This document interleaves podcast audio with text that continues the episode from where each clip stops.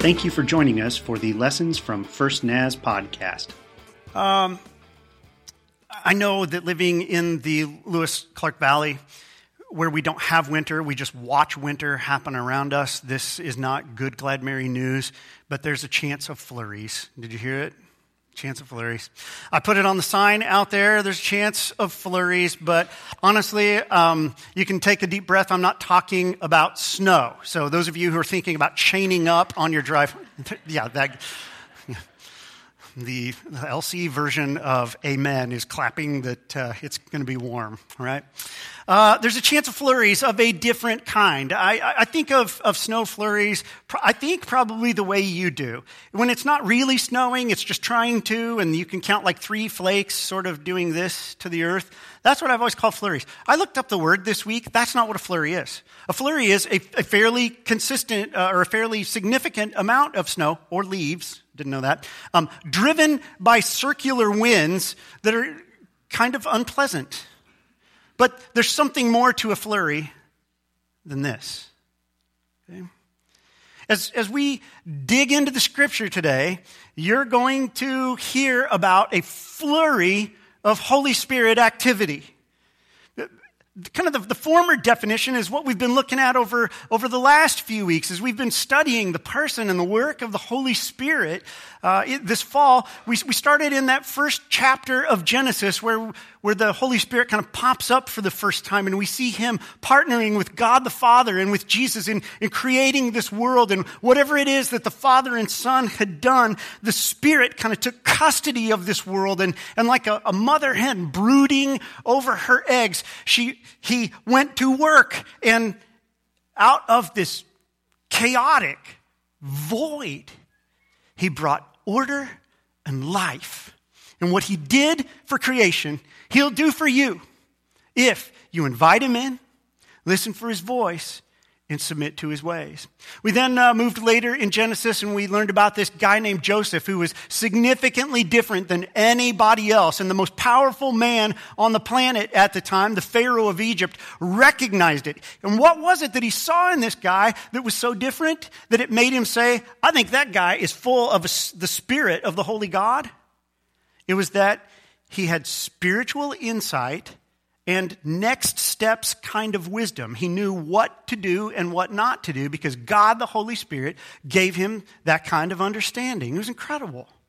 Well, as we worked our way through the, the rest of the Old Testament, we, we kind of took it not in chronological or historical order, but here's, here's a new word for you canonical order. It means in, just in the order that the books in the Bible are, are, are put together. So we've just kind of been walking through the Old Testament that way. And uh, really, kind of the, the last appearance of the Holy Spirit before we cross into the, the New Testament, the, that Christian part uh, distinctly Christian part of the Bible compared to the Jewish Old Testament. The last appearance was really uh, a handful of appearances through prophets. You remember when we talked about the prophets? I mean, there's weird, and then there's Old Testament prophet weird, the kinds of things that they did that we couldn't always tell whether they were, they were done by, uh, by an, a powerful act of the Holy Spirit or by a defect of character. Weird, weird guys. Read the Old Testament look for the weird, and if you find weird, it's probably a prophet. But that was this much of, of the prophet's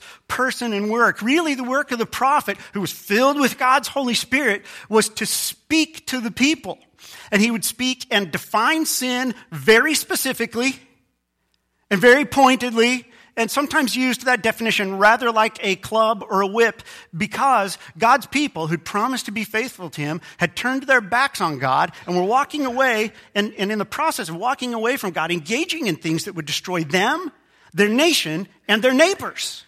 And because God is merciful and kind, not because he was mad, because God is merciful and kind, he would do his very best to try to stop his people in their tracks and he would bring discipline. And so the prophets would speak words of warning. Hey, I can predict the future. If you keep doing that, there's going to be trouble that comes your way.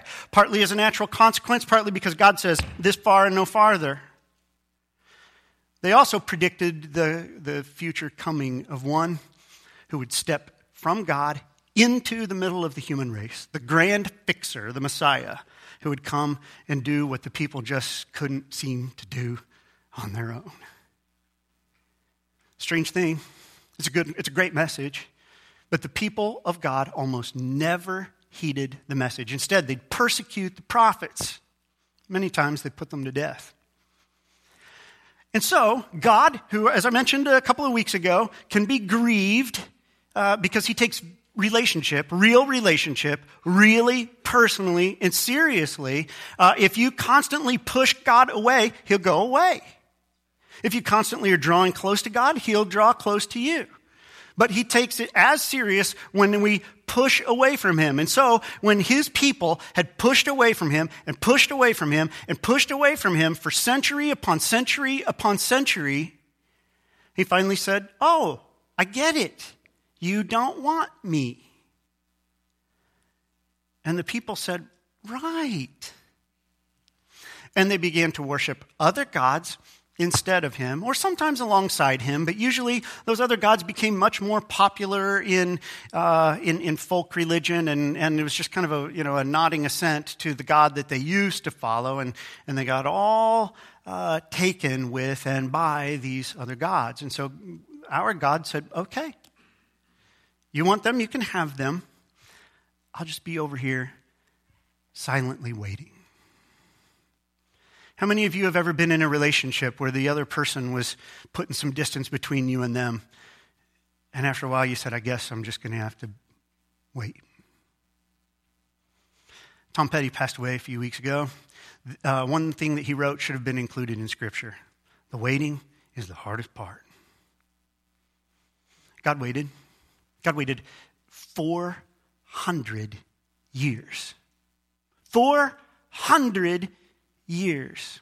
In the meantime, he'd, he had done some things prior to that 400 year start, that, that business of trying to stop Israel in their tracks when they, when they pushed away from him and they, they held on to their other gods. He said, Great, go where they take you. And they took their civilization down the path of disintegration and decay and ultimately defeat. And neighboring nations came in and conquered them. And that is not as antiseptic as it sounds. We do warfare from millions of miles away now with the touch of buttons, and warfare in that day happened right at the end of your hand with a stick sharpened. And they butchered the people of God. Um, the vast majority of the nation of Israel was, was killed or taken from the land, not as prisoners of war, as in, hey, maybe we we've got some leverage to deal with you, because there was nobody left to deal with. Instead, the best and the brightest were, were taken, and they were going to be quite frankly, used as breeding stock and worked into the culture and the society of their captors. The, the, the, feel the weight of the word genocide, because that was the intent of the enemies. God, however, here's a little uh, life lesson. Hang on to this. God always has a remnant He's not going to let his people, his kingdom, or his word disappear. It's just not going to happen. And so he had a remnant, some of them that he preserved for himself among those foreign people, some that he preserved for himself in their native land. And when he brought those folks back home to join the ones in the native land, it seemed that one thing, one important thing had taken place that they had gotten over their love of other gods. So, by the time they come back to Israel after the exile, they put away the business of following other gods permanently. It worked, except for this one thing. While they no longer had a love for those other gods, neither did they have a love for the one true God. Their hearts had grown hard, stony, and cold toward him. And that's the condition of the people and of the relationship between the people and God during that 400 years that I mentioned, where they weren't really interested in hearing from God, and God knew it, so God stepped over here and waited. But feel it for 400 years, twice as long as our country's been around. You're uncomfortable when I get silent for like 10 seconds up here. 400 years. And then, all of a sudden, seemingly out of nowhere, when, when the people of God had started using the language of divorce, maybe God divorced us. When they started using the language of despair, maybe, maybe He's forgotten us and is never coming back. Seemingly out of nowhere, there was a flurry, properly so called, of Holy Spirit activity in and among his people. It was identifiable and eventually undeniable. Listen to this. If you look at the Gospel of Luke, chapter 1, you get to verse 15. There's this angel that shows up pretty uh, significant, uh, out of the ordinary kind of happening when God has not been speaking to his people, has been mutually giving the stiff arm with them, that he sends an angel. And the angel approaches this woman named Elizabeth who has cried buckets of tears because she had from the time she was a young woman, wanted a child and had never been able to have one, and now was at an age in life where physically it just could not happen. And yet, the angel of God shows up and says, Miracle time! And says, Oh, by the way, uh, as if having a baby won't be wonderful and miraculous enough, this child will be filled with the Holy Spirit before he ever exits your womb.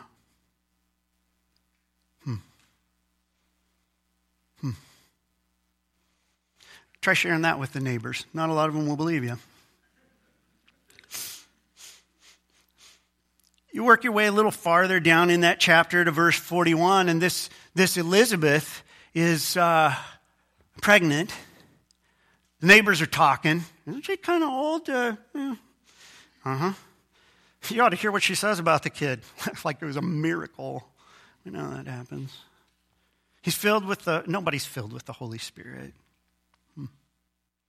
But in the uh, time of her pregnancy, another angel had showed up and talked with another woman who'd never had a child, this one too young to have a child, wasn't supposed to be having any kids yet, and says, You too are going to be pregnant. And this time it's going, instead of it being mechanical, instead of it being biological, this will happen somehow by the Spirit of the living God coming upon you, and miraculously you will be with child. Well, this girl, uh, that's not a real popular story to tell the neighbors either, because the neighbors don't believe it. They question your character and your sanity, mind you. So she goes to visit her cousin Elizabeth, and as soon as she shows, she Mary shows up on the scene, Elizabeth carrying the Holy Spirit filled baby steps out the door, sees her. Baby inside her goes a little uh, nuts over Holy Spirit kind of connection. And amazed by all of this, Elizabeth positions herself before the Lord in faith and is filled with the Holy Spirit. That's what, that's what chapter 1, verse 41 says. Now skip on down to verse 67. Elizabeth had a husband. His, his name was Zechariah. Zechariah was also kind of the laughing stock of the community because, you know, the same old tired story that, about miracle baby and all of that. But this time an angel of the Lord shows up as well and tells him he has to wait uh, uh, with, a, with a slight little penalty. God says, since you laughed at me, how about this? How about you can't talk till the baby's born? Give you a little while to think about it. Baby's born. Zechariah comes out, says we should name that boy whatever the angel says. Angel said John, and uh, it did. And all of a sudden, Zechariah is filled with God's Holy Spirit. Now, here's the interesting thing each one of these people, Mary, uh, Elizabeth, and Zechariah, when filled with the Holy Spirit, all of a sudden they start praising. And you can read the, the, the, the, the song, the, the, the, the, some would say prophecy that came out of their mouths. Remember a couple weeks ago, we worked with those words that sometimes mean prophecy and sometimes mean worship. Sometimes you can't tell the difference. That's what these, these three were doing. You flip on over to chapter 2, and you're, you're going to get outside the family of Jesus and of John the Baptist. And there's this weird guy. His name is Simeon. Simeon is an old, old, old man. We get the idea from the text that he's, he's a lot older, like maybe like the oldest guy in the country. Like old enough that people said, you know, there's old, and then there's old, old, and then there's that guy, you know, well past the average lifespan of an Israeli in his day. He's old. And Simeon, different than anybody else, other than this flurry we've seen over here, all of his life long, not just over these last few months, all of his life long, people have looked at him and said, The Spirit of God's on him. They didn't use the word in, don't know why. Said the Spirit of God is on him. And Simeon said, We talk. The Holy Spirit and I have conversations.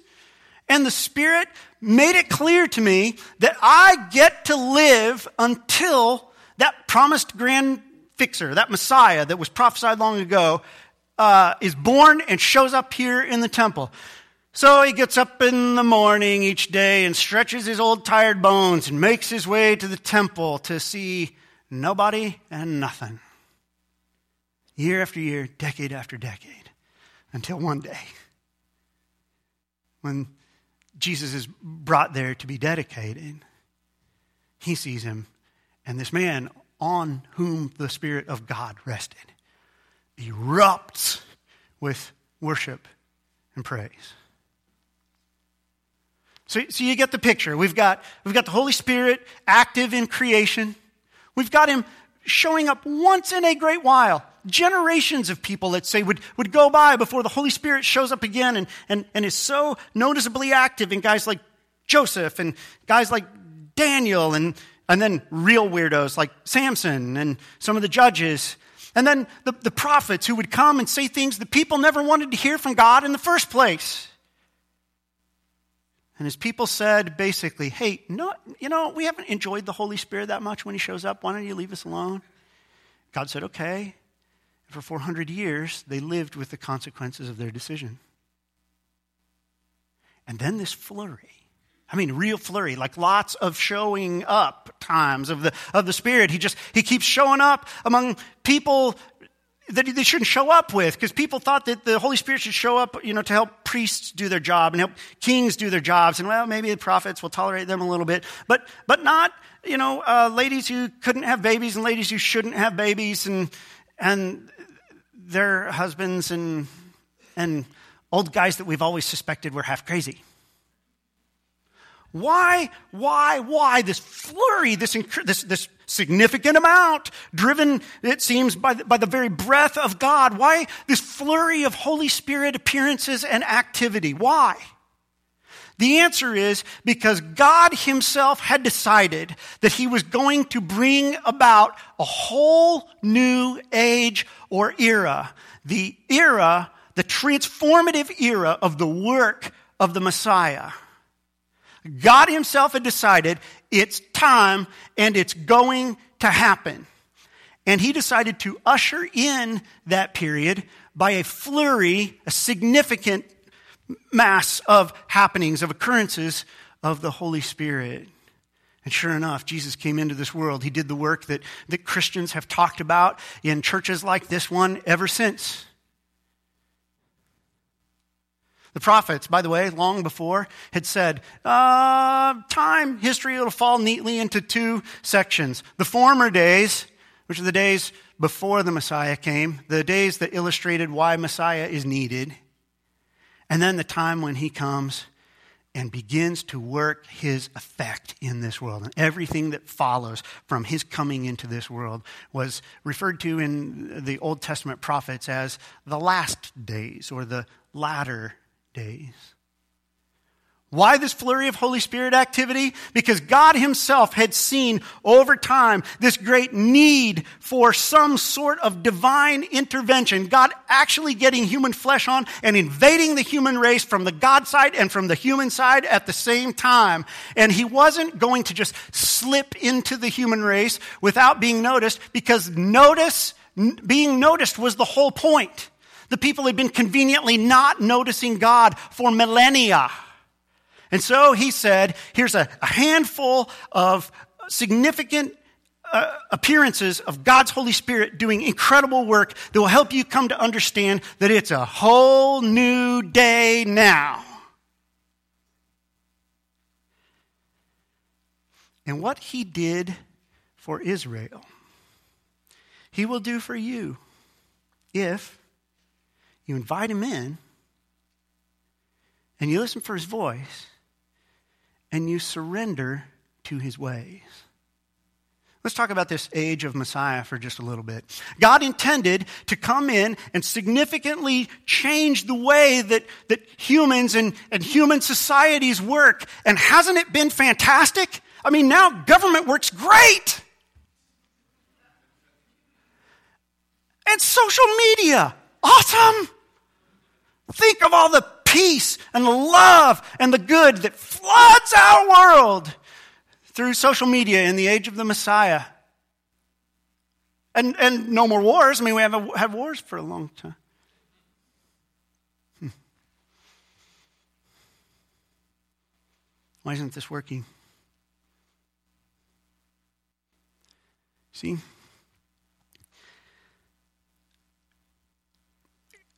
An, an age, an era, it can't change unless the people do. There is no such thing as an age or an era. It's just how we humans mark the passing of time, and we usually mark the passing of time by significant changes. And God can't change an era because it doesn't really exist. Uh, uh, there, there, can't be any new day unless there are new people who usher in a new day by living in new ways by the power of God's Holy Spirit.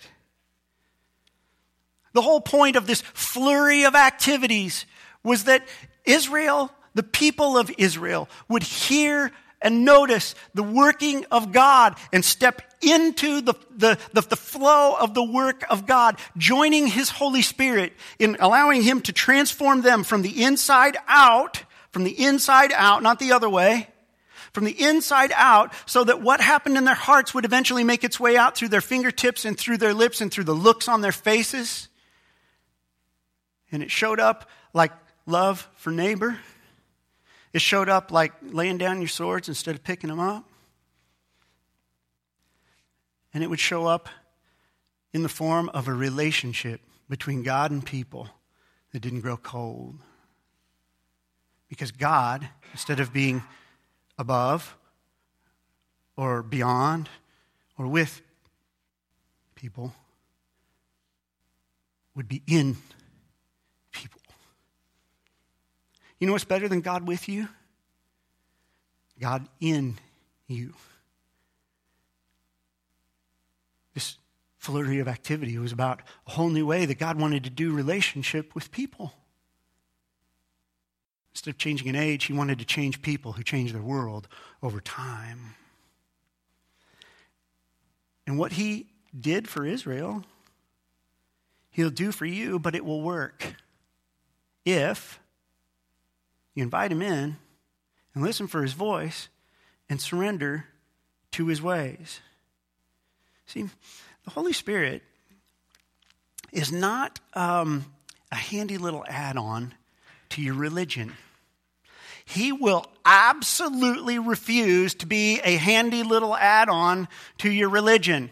Remember that 400 year period of silence where God said, I know what you really want and I'll give it to you? Listen, the worst news in the whole Bible is found in Psalm 37 4, and He will give you the desires of your heart. It's the worst news in the whole Bible because your heart many times wants things that are destructive to it and to others.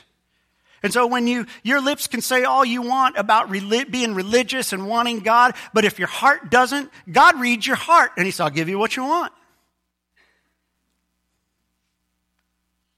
But it's also the very best news in the Bible because God changes people's hearts. And when people's hearts just begin that turn just begin that turn to look toward Him. God takes that very seriously and He comes rushing toward us. Remember, we worked on that a couple of weeks ago? How when the Holy Spirit came upon Saul, how the Holy Spirit came upon David, He didn't nonchalantly make His way. He didn't set an appointment for three weeks from then. He rushed upon them, eagerly coming and throwing His arms around them. The heart of God responds to the hearts of humans that just begin to look. All it takes is a little bit of a turn and the Holy Spirit of God will come rushing toward you and wrap you up and He he will fill you and change you from the inside out. But it takes sincerity of heart. I've heard preachers say it, and I have said it. God forgive me. That why don't you just try God on for size? He doesn't do trial fittings. I got to tell you, he just doesn't. I've changed my mind. He doesn't do trial fittings anymore. He doesn't monkey around with people who want to monkey around with religion. Instead, he looks for people whose hearts say, I'm sick of what I've had, which is emptiness and pollution and a whole lot of me. And what I want is God to come and fill me and change me into the person that He dreamed I'd be when He dreamed me into existence long ago. And every person who genuinely seeks Him will receive Him. He's looking to bring about a whole new era in your life, one in which you get tight, close relationship with Him on the inside, and it begins to work its way to the outside so that your actions become significantly different than they were before. And it's totally believable because people who see your actions and knew the old you notice there's also a new you. A new you that, that is living in different ways toward them in our tradition, in the Church of the Nazarene, we talk about this as holiness. That human beings who are, who are uh, okay, the hands of all the people who recognize people are a mess. Help me out here, right? I mean, and, and by people, I mean you, right? And me, right? Uh, I'm, people who will honestly say, I'm a little bit of a wreck. Yeah. The Spirit of God, remember week one? Likes to bring life where before there was only death, and he likes to bring order where before there was chaos. He, he will come in and make a whole new you that begins to manifest out through your actions and your words and your attitudes as love for other people. Jesus said it's the one, it's one litmus test, right? It's the one litmus test of Christianity. The world will know you are my disciples because you you don't know the answer to this? Because you love one another. Primary work of God's Holy Spirit, the way you can tell that He's purifying the human heart is that suddenly you become sweeter, gooder, betterer, nicer, holier than you used to be. It's not about you being holier than your neighbors, it's about you being holier than you used to be. The work of God in your heart will change you from whom you from who you used to be into the you that God dreamed you could be when he dreamed you into existence. Here's what it'll take. It will take a flurry of Holy Spirit activity and a flurry of invitations and surrenders from you. Did you get that? It's going to take a flurry of activity on the Holy Spirit's part. And I would suggest that when we pray in just a few moments, that you just kind of reflect on the last few weeks and months of your life and see if you can't uh, have an aha moment about a handful of times that you go, God was there, God was there, God was acting, God did this. I felt. I, I would propose to you that the flurry of Holy Spirit activity has already begun in your life. And what needs to follow now for that incredible miracle that I've been talking about, whole new day, whole new age, whole new era in your life, is for a flurry of invitations and surrenders to be worked by you. Just know that when you do, that is like throwing gasoline on a fire.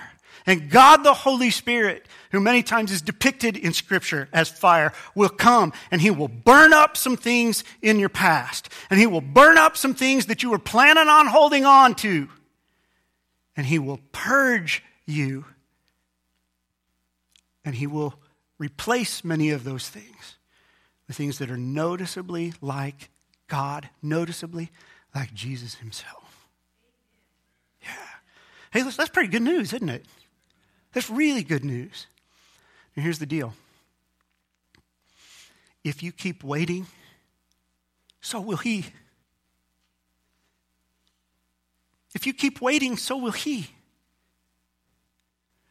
But if today, today, you invite him, you listen for his voice, and you'll submit to his ways, oh, he'll come, he'll come running. And it's why in the Church of the Nazarene, while we recognize that it takes time for us to change, God will do things in a moment. God will say, well, then let's start right now. And today, before you leave this place, you can invite the Holy Spirit in and you will sense Him in your heart and in your mind. That's what we mean by listening for His voice. You'll, you'll feel the, the loving guidance and pressure. And today, you can begin to submit to His ways. You can start living a whole new kind of life by the help of God's Holy Spirit. But it will take a serious invitation first. I didn't, I didn't ask anybody to come and play music that kind of makes you feel all uh, on the inside.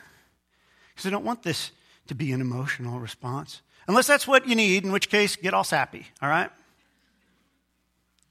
But a determined response is what the Holy Spirit, not your pastor, what the Holy Spirit is looking for today. A determined response from people who say, I've had enough of what I once was and what I once filled myself with. And I want a whole new day. I want a whole new era in my life. And I want it to be characterized by the work of God that makes me like Jesus in this life and in this world. And you can begin it today. I'm going to invite you to stand and let, come on, stand, unless you would like to come up here and kneel. And I know in this day and age, listen, I went, I, when, when I was, uh, when I was in college, I took this, I took lots of classes about how to be a pastor. One of the things they told us is that, you know, the, the altar was this thing that probably, you know, had its place in history and might be, might, might not have as big a place among us anymore, and who knows what. Well, um, the guys who wrote the books are wrong. We're keeping ours, okay? And here's why because I have found that something happens in my heart when I take some actions that are symbolic. And kneeling is one of those things that everybody everywhere has realized um, is either a position of defeat or of chosen humility. And sometimes what my heart needs is for me to go uh, to my knees. Just break my knees a little bit, and my heart suddenly busts wide open. I, now, listen, I've said this before. Um, I, we should have put them at the back of the church because when people come and kneel, it puts them in a really conspicuous position to the rest of the congregation. And, and I think that's necessary, though. Say, forget my pride, forget what I've been pretending to be. I'm going to be the person who kneels before God, and people can think what they want. Now, I'll tell you, most of the people around here, they're going to be thinking, "At a boy, at a girl." It doesn't matter what they think.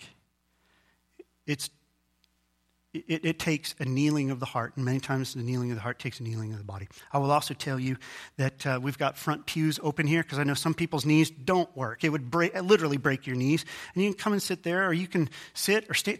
Listen, posture do what works for you to have the conversation with God, okay? Just know that this altar, many, many, many, many, many, many times, has, be, has been the site of the meeting of the Holy Spirit and God's people, in which He's done the work that I've, I've talked to you about today. So why don't you close your eyes, bow your heads. Somebody wants to come to the altar, come to the altar. Somebody wants to sit on this front pew, sit on the front pew. You want to stay where you are, that's great. But understand this the Holy Spirit of God has been active, He's been working, and He wants to do some work here today. And He will.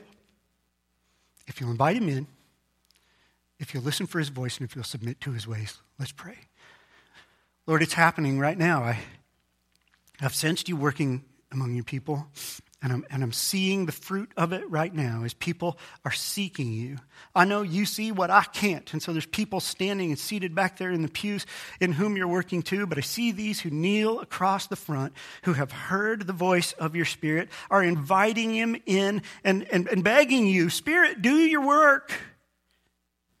I want there to be a new me. I want there to be a new day in my marriage. I want there to be a new day in my relationship with my kids. I want there to be a new day in my work. I want there to be a, a new day in which I experience peace because I've never had it before. I want a new day of joy in my life. All those things that, that seem to be part and parcel of the very character of God. I want them in my life now.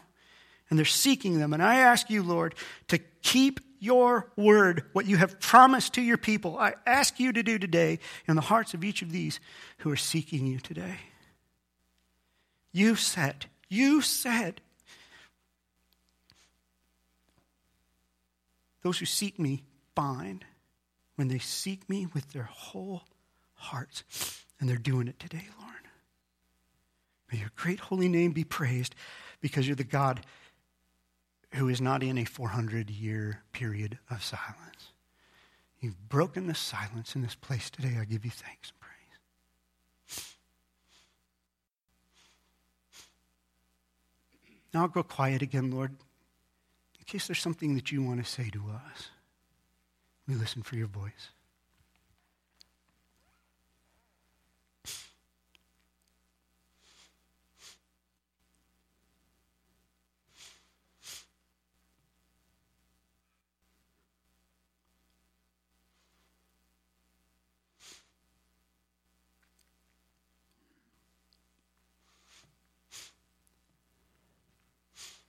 Well, how about this, God?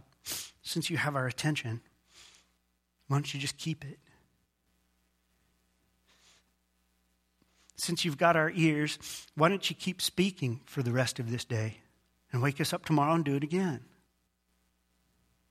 Since you've got a bunch of surrendered hearts, why don't you do your sanctifying, changing, cleansing, transforming work? Why don't you make a new day for every person who has knelt before you and whose hearts are bowed before you? Trusting that you will do what you have promised. Together we give you thanks. In Jesus' name. Amen. Now, friends, I'm going to ask you to do something. Um, some of these folks are going to want to continue to pray down here, and it's hard to do that over the roar it's either beautiful or raining outside. You could talk there. Uh, there's uh, a fellowship hall in which we're going to have our prayer partners lunch. There's a foyer out there in which you could gather and, and chat with your friends. But would you please just preserve the climate of prayer in this place? But as you go, understand this the Holy Spirit goes with you. And where the Spirit of the Lord is, there is peace. May you experience it this day and always. Amen.